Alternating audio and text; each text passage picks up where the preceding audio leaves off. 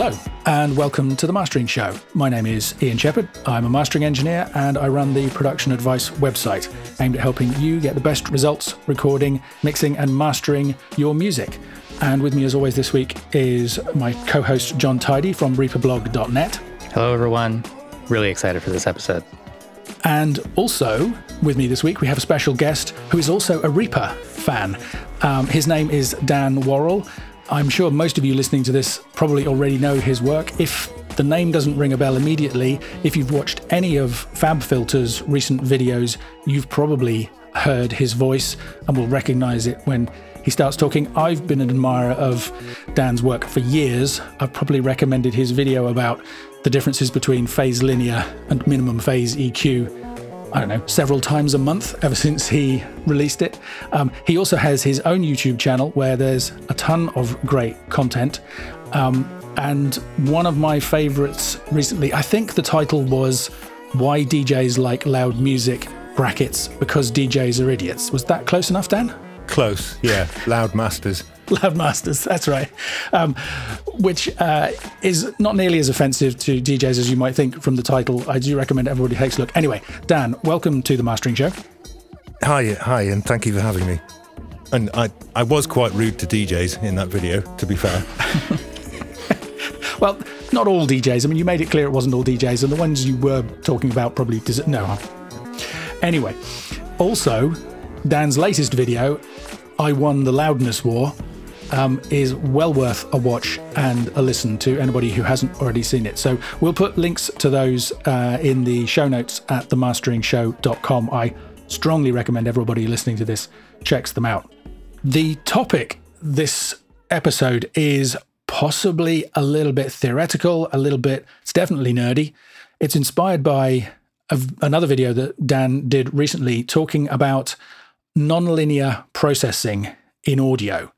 And this is a term that is being talked about more often and often with quite a bit of confusion surrounding it. It's quite a fascinating topic. And we were just discussing whether how practically beneficial it is to understand it.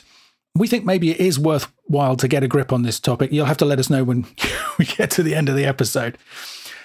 Um, so, the terms linear and nonlinear are mathematical terms, and pretty much most people with a basis in maths understanding will kind of know immediately what they mean.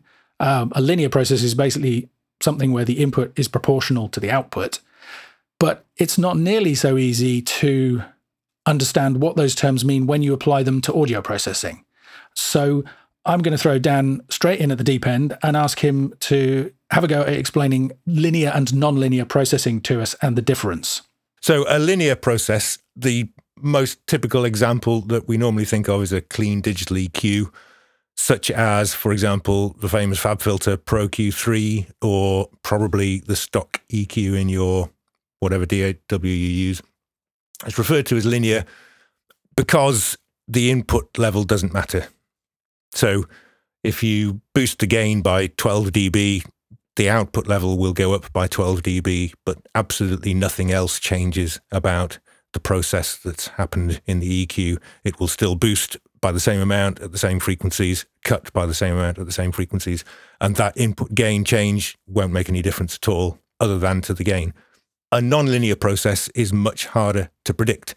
A change in input gain might not result in the same corresponding change in output gain, and it might result in much more complex changes like extra content being added in the form of extra harmonics, intermodulation, that kind of stuff. So distortion is nonlinear.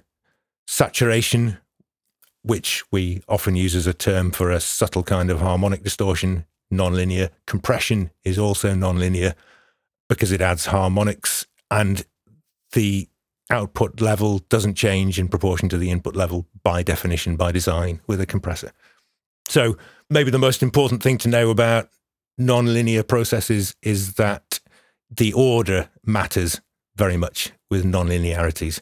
With linear processes, the order doesn't matter at all, really. You can take uh, two different signals, you can EQ them or filter them with a linear filter or EQ, then sum them together, and you will get the same result as if you summed them together first and then filtered them with that linear EQ. Wouldn't make any difference what order you did that in.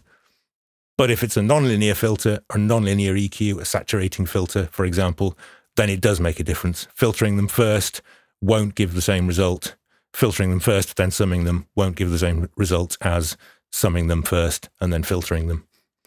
So, on a practical level, that's maybe where it's most important to understand the differences. So, if you've got a nonlinearity in your processing chain, then the order of whether you EQ before it or after it really does make a difference. Yeah, I, th- I think that's a, a, great kind of point to latch onto. My favorite example of that is is just a simple compressor. I mean, people often ask me why I well, they ask me, do you tend to EQ before or after compression most often? And I always answer that when I'm mastering, I prefer to EQ before compression. And the reason is, I mean, the example I like to give that people will have heard before if you've listened to the show for a while.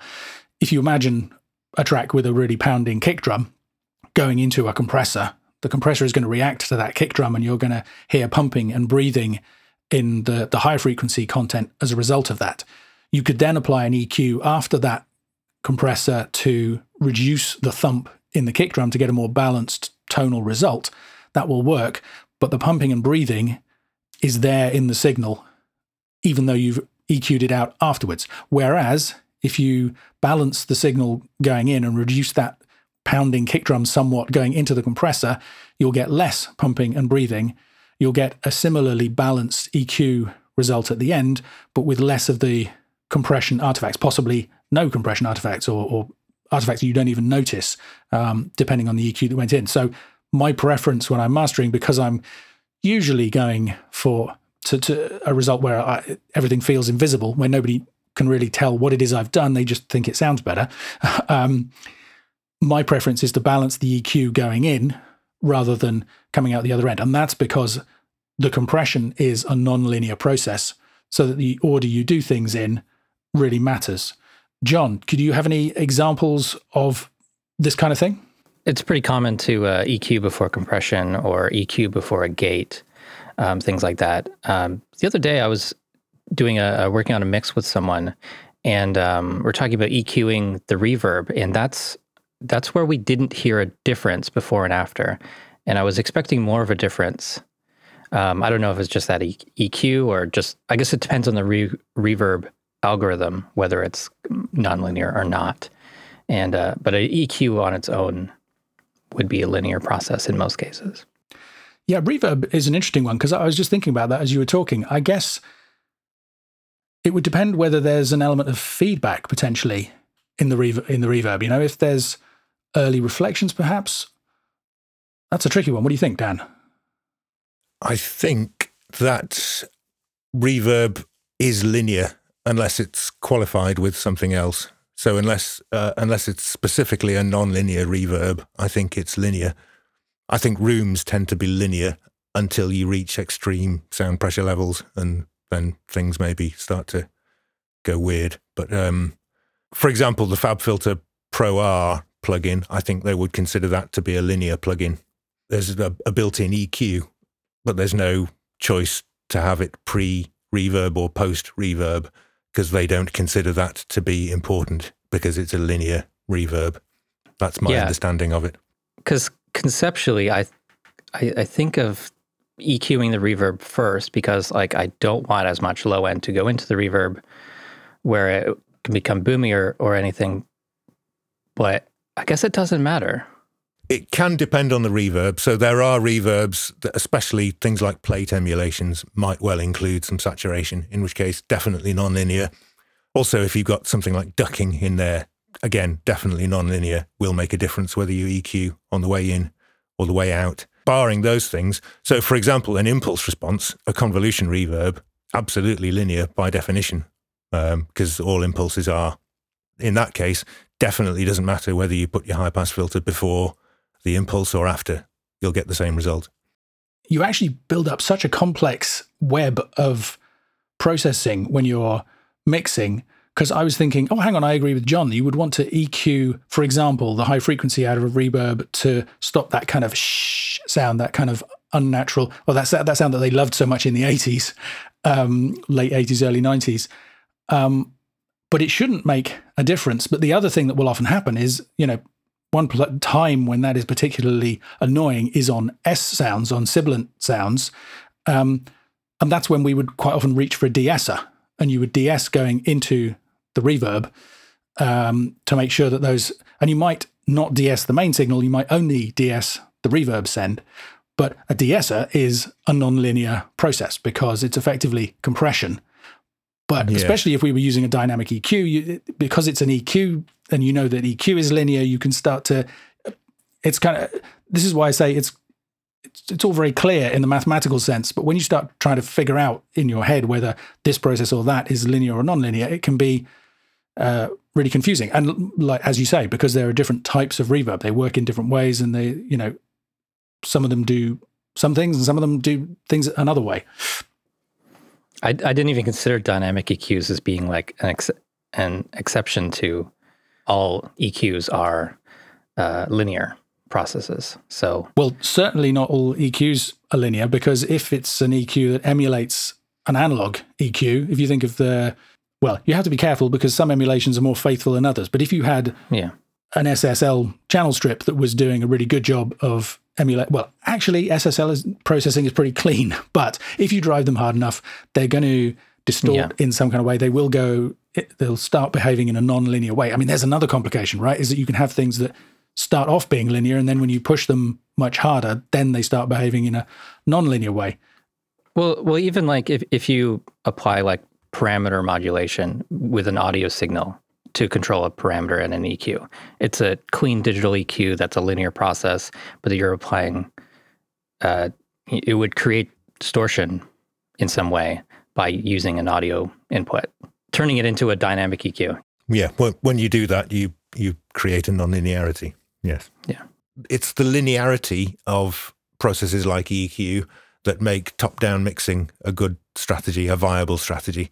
So if you if you cut 500 hertz from your drum bus, that is mathematically equivalent to cutting 500 hertz from every individual drum channel.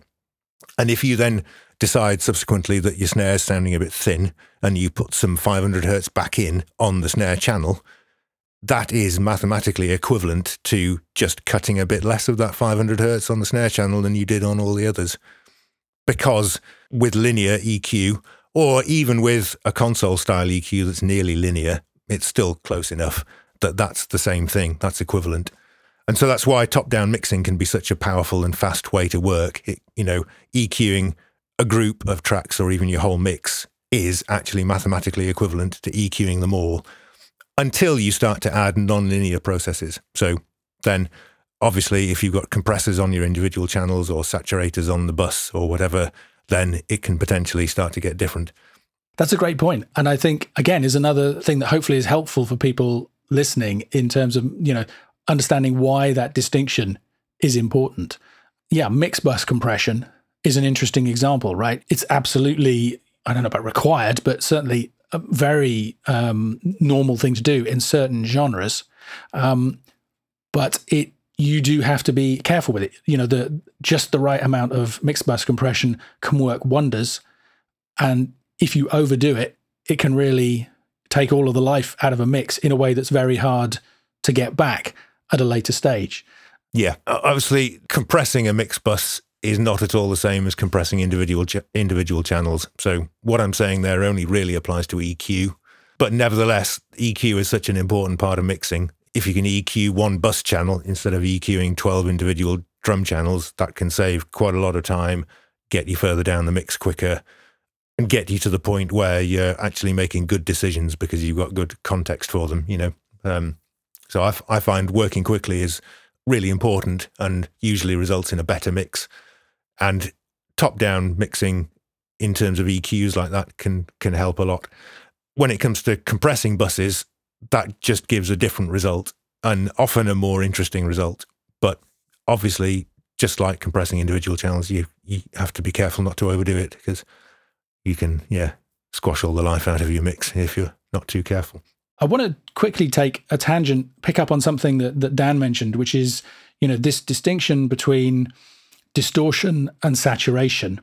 I mean, technically speaking, any kind of saturation is a distortion, but very often we use saturation processing in such a subtle way that you wouldn't necessarily listen to the audio signal and say it has been distorted. Dan, I think this is something you were interested in. If you want to talk a bit more about, there's this kind of grey area, isn't there, between with all of these processes, really?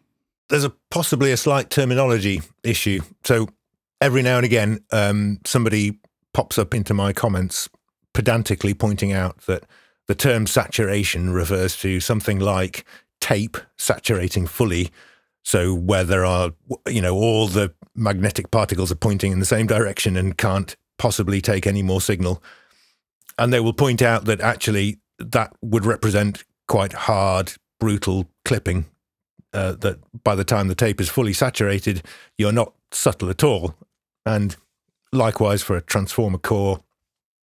But I think these people are being overly pedantic. I think the audio engineering uh, industry, we needed a term for the type of harmonic distortion that is so subtle and gentle that you don't perceive it as distortion and that you perceive it as it can be any number of things. And this is why it's so powerful. It can be brightness or a sheen or warmth or thickness or whatever.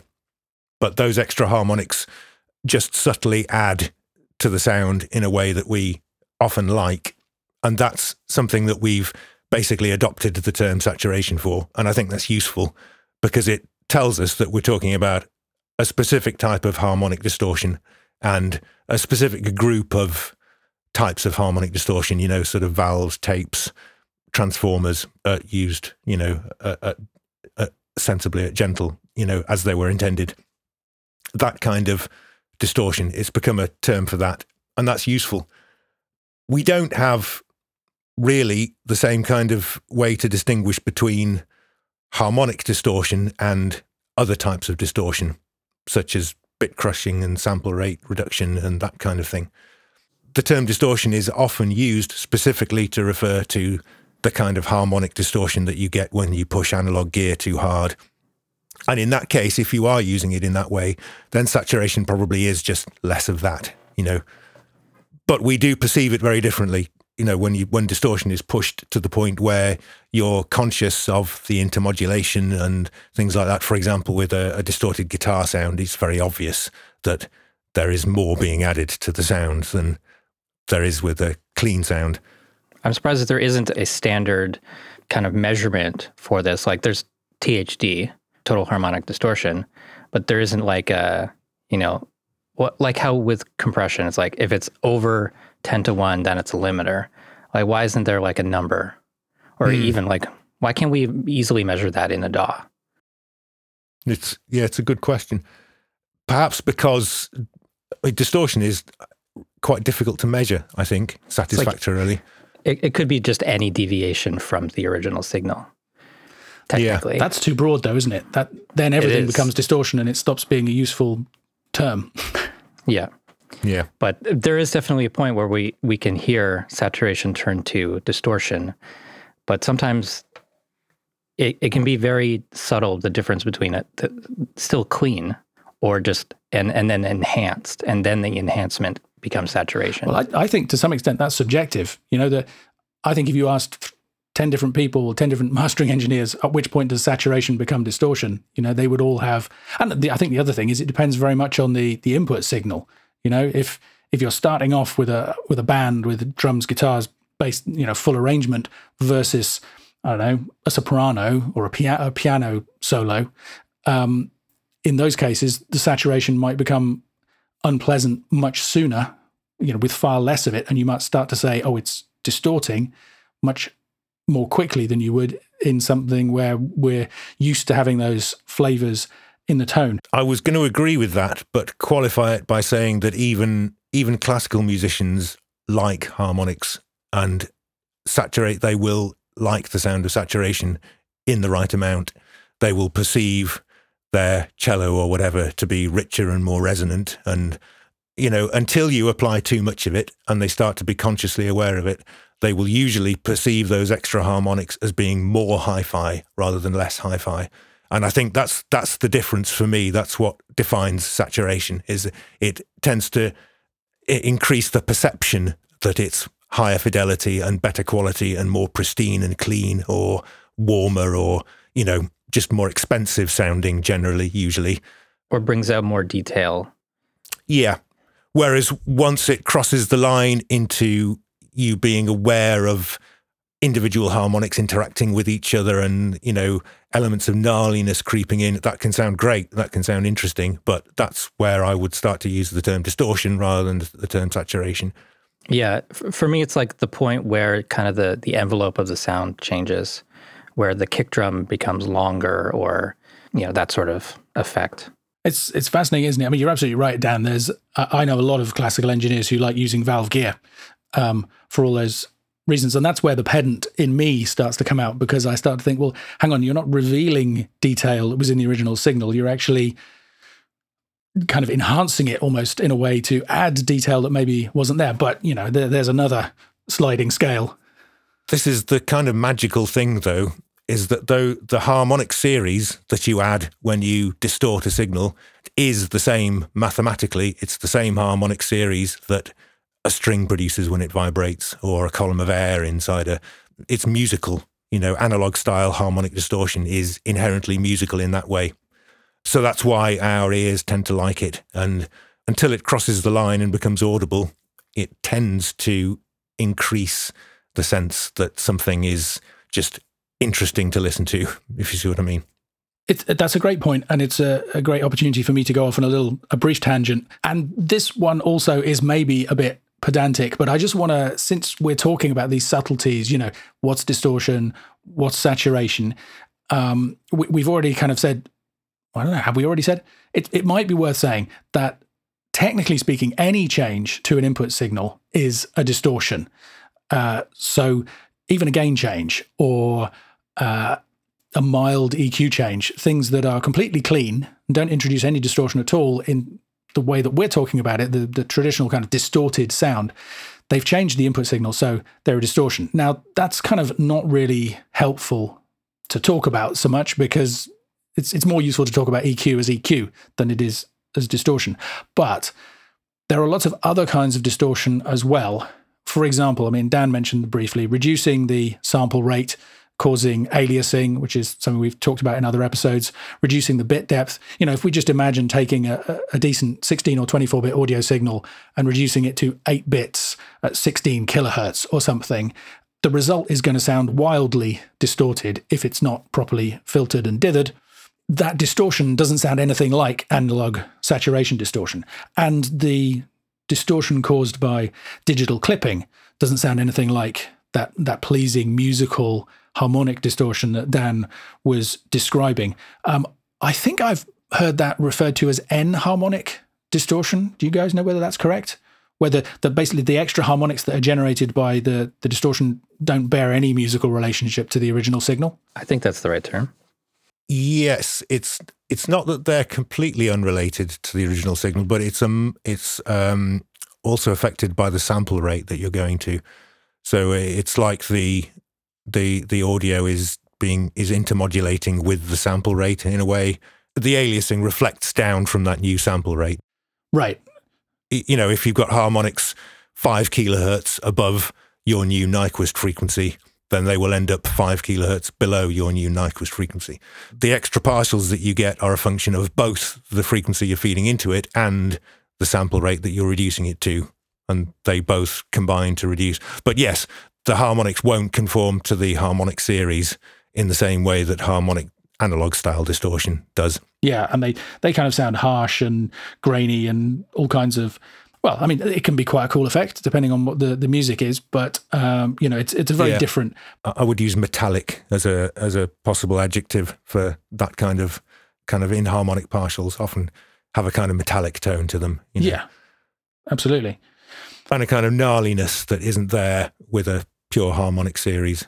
I did a video on um, taking a tone generator, creating a, a, really high frequency tone, and then putting in um, the Air Lo-Fi plugin, which just as a sample rate divider, and um, and then that instantly generates a tone that we can hear, and, and then you know doing all sorts of modulation effects to that creates like Commodore 64's sort of like old computer aliasing distortion sounds that I really love. But uh, not something that you want in your ma- music mastering. No, exactly. As a, as a byproduct of of setting your compressor wrong or something. Yeah, no, that's right. Okay, now I've got a challenge for Dan because he's mentioned a couple of times the term intermodulation. Um, so, Dan, can you briefly tell us what intermodulation distortion is and whether it's a good or a bad thing? Hmm. Intermodulation is the difference between a perfect fifth and a power chord. If you distort a single sine wave with, we're talking about harmonic, analog style harmonic distortion again now, not sample rate reduction or anything, you will get a harmonic series above it. If it's symmetrical distortion, you'll just get odd harmonics. That's an interesting little point to note. If you add two sine waves together at different frequencies, and then distort them together, the complexity of the output increases exponentially because you've now you've got the harmonic series above each of those individual sine waves, but the two sine waves also start to affect each other. Uh, the way I like to think about this, you imagine the faster sine wave as wiggles on the slower sine wave when they're added together. That's how I kind of think of it. And then think of the distortion as chopping off the tops and bottoms of those sine waves. Now, suddenly, that faster sine wave is being pushed up into the distortion when the slower sine wave rises into the positive and then is being pushed back down out of it when it drops into the negative, or it's being pushed into the other side of the distortion. Each wave affects the way the other wave is distorted, and that results in sum and difference partials. So, let's say you've got um, a sine wave at 100 hertz plus a sine wave at 200 hertz. Once you distort those together, you start to get the sum, the 300 hertz partial emerges, and the difference, which is 100 hertz again. And that can result in all sorts of interesting things. A guitarist, for example, might play, say, a G major chord with a clean sound and think it doesn't sound very interesting. Now, not very interesting. You could you could translate that as being too simple in terms of harmonic content. So one way to make it more complex, if you're a jazz guitarist, you might add some extended harmonies. You might add a major seventh or a ninth or a thirteenth or something, and add more harmonic complexity that way and make the resulting waveform more complex that way. If you're a rock guitarist, you can just crank up the gain, push it into the nonlinear saturating distortion, add extra harmonics and get those all the individual partials of your G major chord will start to interact with each other and generate new partials that weren't there before and make the sound more complex and more interesting in that way instead. And they're really just two different solutions to the same problem. How do we make this G major chord sound interesting? Add extra partials, and there's two different routes to doing so. So obviously, intermodulation can sound really good in that context. It's arguably the basis of rock and roll. Also, that's probably the aspect of distortion that will sound most wrong to you when there is too much of it or when it's inappropriate.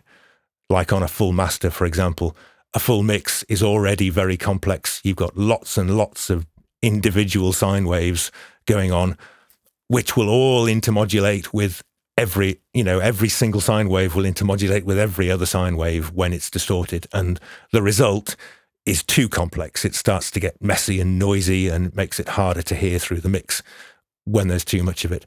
So intermodulation is kind of the magic. It's both what can create surprising new sounds from simple sources, but it's also what's most likely to ruin your mix if you distort it when you really shouldn't have. That's that's a great example. I really like that that way of thinking about it. You made me think uh, while you were saying that, Dan, of some experience that I have of intermodulation distortion, which is that it allows you to play chords on a trombone. So I don't know how many people know I used to play trombone as a as a kid. Clearly, trombone can only play one note at a time unless you also sing through it at the same time. And in that case, you get a complex non-linear interaction between the voice and the musical resonances that are also already taking place in the instrument.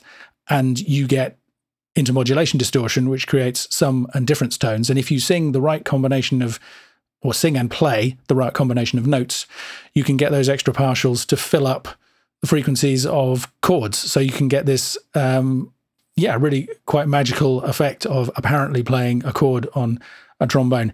That may be so far off topic that we have to edit it out, but I'm going to throw it in there anyway.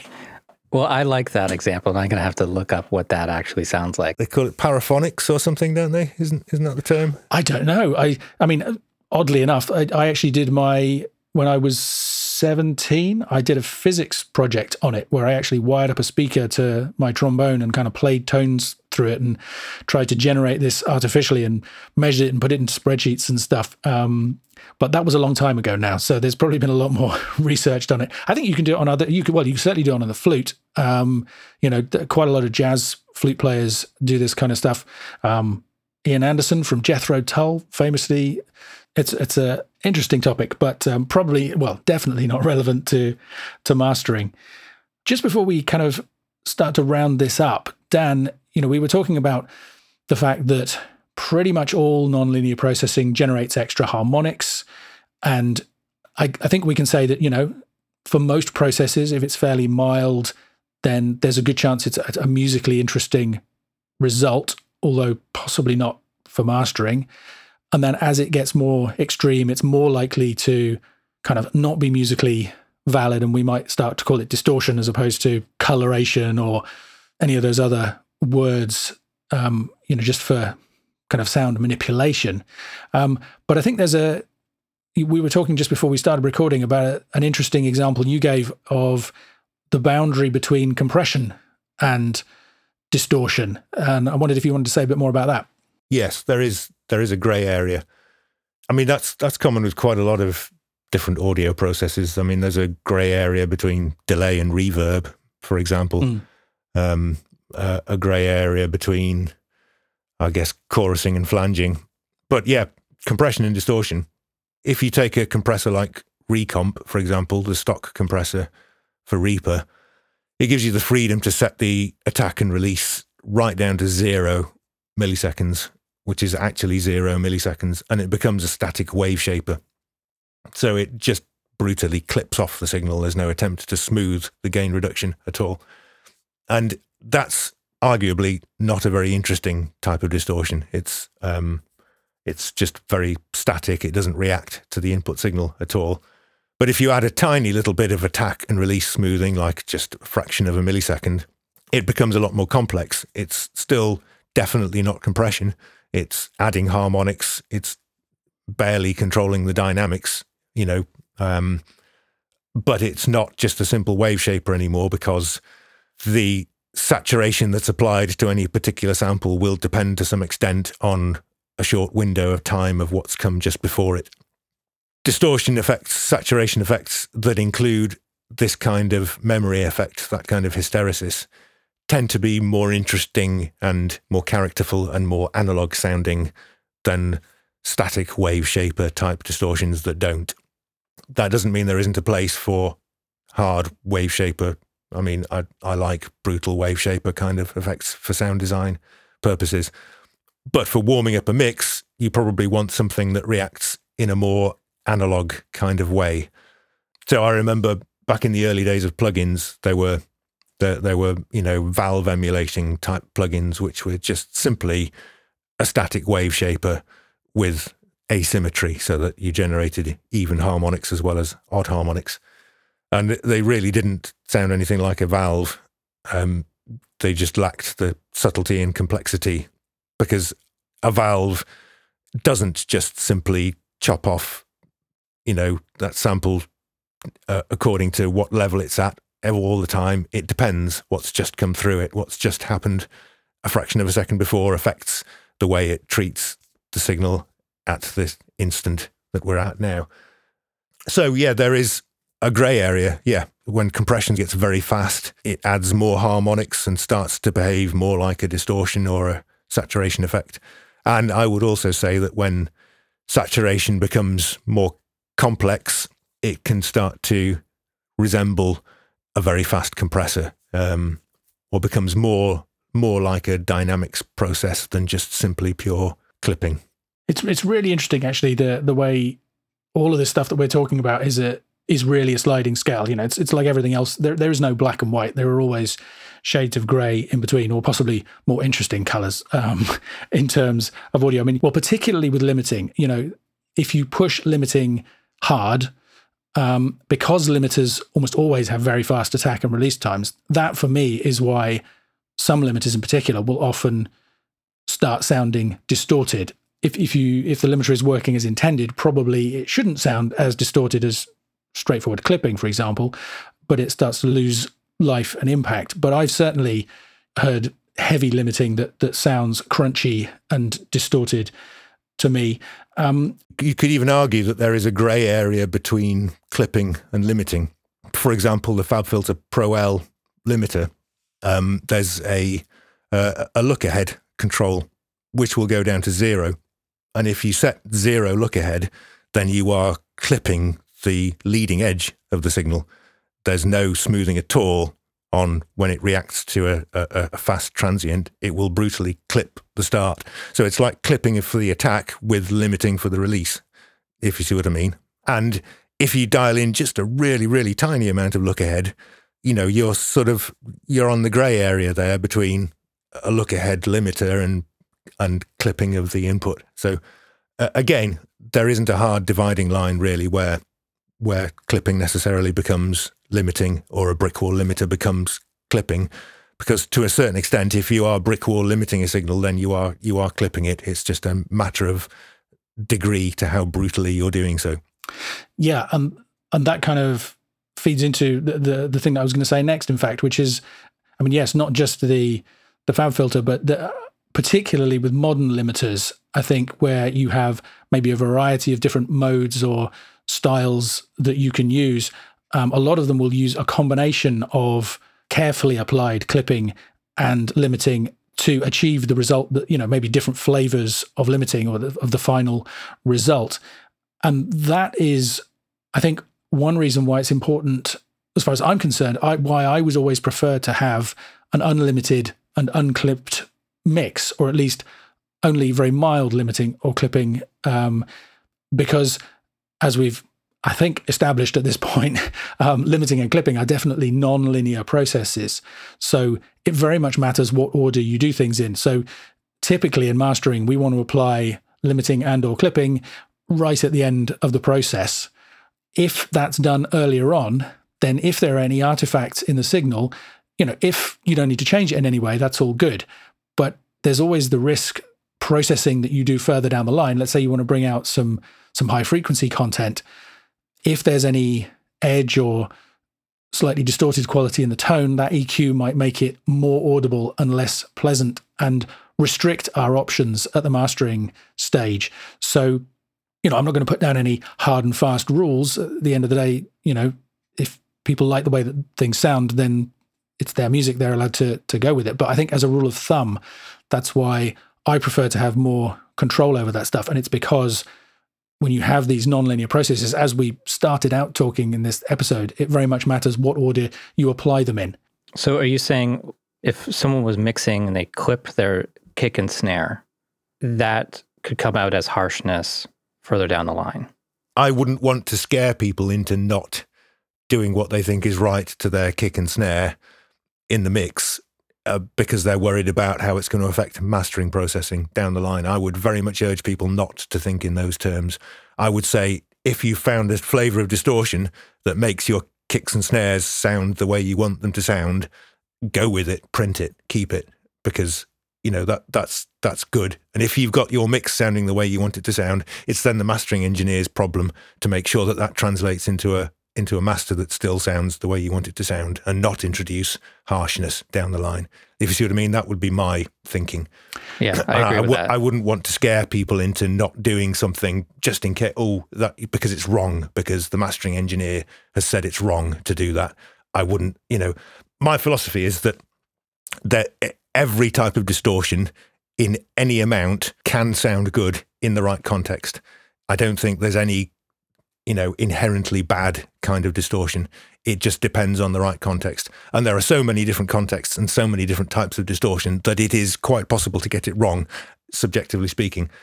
But, you know, don't be afraid to distort elements of your mix. If it's giving you the sound you want, go ahead and do it because, you know, that's where a lot of magic can come from in a mix, in my opinion. And I, I love using distortion and saturation within a mix. I use loads of it all over the place. And, you know, I'm also, I'm a guitar player. So, uh, you know, I love distortion anyway. So that's part of being a, an electric guitar player. Even if you play clean sounds, they're usually not very clean at all. So distortion has been part of my life since I was, you know, 13 years old and I got my first Stompbox distortion, you know, so it's a wonderful and magical thing and and don't be scared of doing whatever sounds right in your mix is would be my message. So I would 100% agree with that. When you're talking about things like stomp boxes and analog style compression and all the rest of it. On the other hand, I have often had mixes supplied to me that had hard digital clipping on one or more elements in the mix that the client didn't know about, hadn't noticed. Um, and when we get a balanced EQ that really works at the mastering stage, you've got this fizzy, gritty digital distortion on top of it. And I'm, I'm talking about genres where that's not appropriate. Um, you know, um, and the problem with that is there's not a hell of a lot you can do to get rid of it. As always, it's an, it's another yeah. sliding scale. You know, it's another. It's there are there are people who produce absolutely fantastic mixes where there are very little changes required at mastering, and in those cases, if there is some deliberate distortion of whatever type, it's almost certainly musically appropriate and absolutely fine.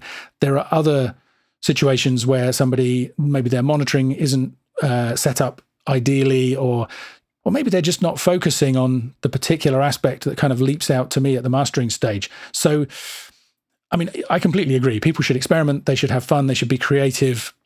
Ideally, if you if it gets to the mastering engineer and they think there's going to be a problem, they'll you can have a conversation with them and they can talk to you about it, and you can decide together what to do, whether you want to you know back off a particular decision in some way or not. On the other hand, very often there's very little time left for the mastering stage, and that isn't possible.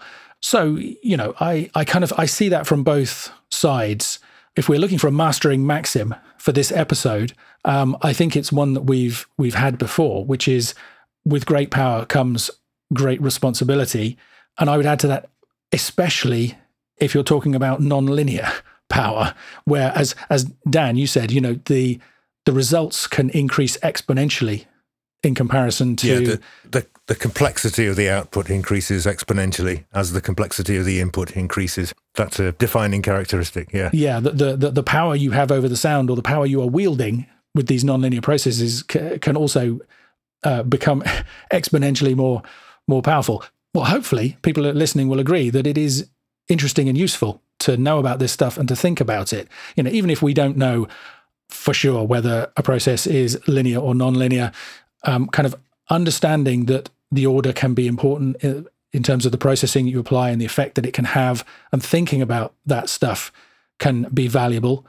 And particularly in mastering, where generally speaking, distortion, I would say, is something that I don't often deliberately distort something uh, unless it's with the client's explicit approval. I mean, I do in term in the sense that limiting is technically distortion, but you know, in terms of making something sound more distorted, that's a relatively rare procedure for me. Now, even as I say that, I'm thinking how much I've enjoyed experimenting with oh, what's that?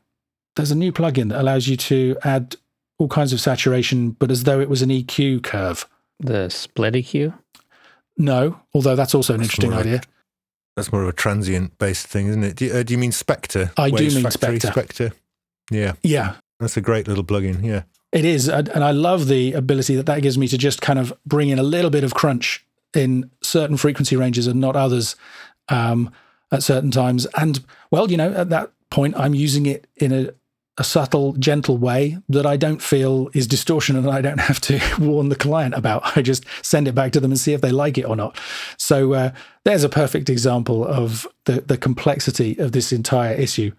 Jon, anything else you wanted to add or ask about? This episode has jumped between recording, mixing, and mastering a lot more than regular mastering show episodes. But that's okay. I just want to say that's okay. that's a great point. Um, yeah, anybody who's confused um, should go back and listen to it again and see if you can untangle all the threads. um, and there will be a quiz on this later. Well, no, there won't.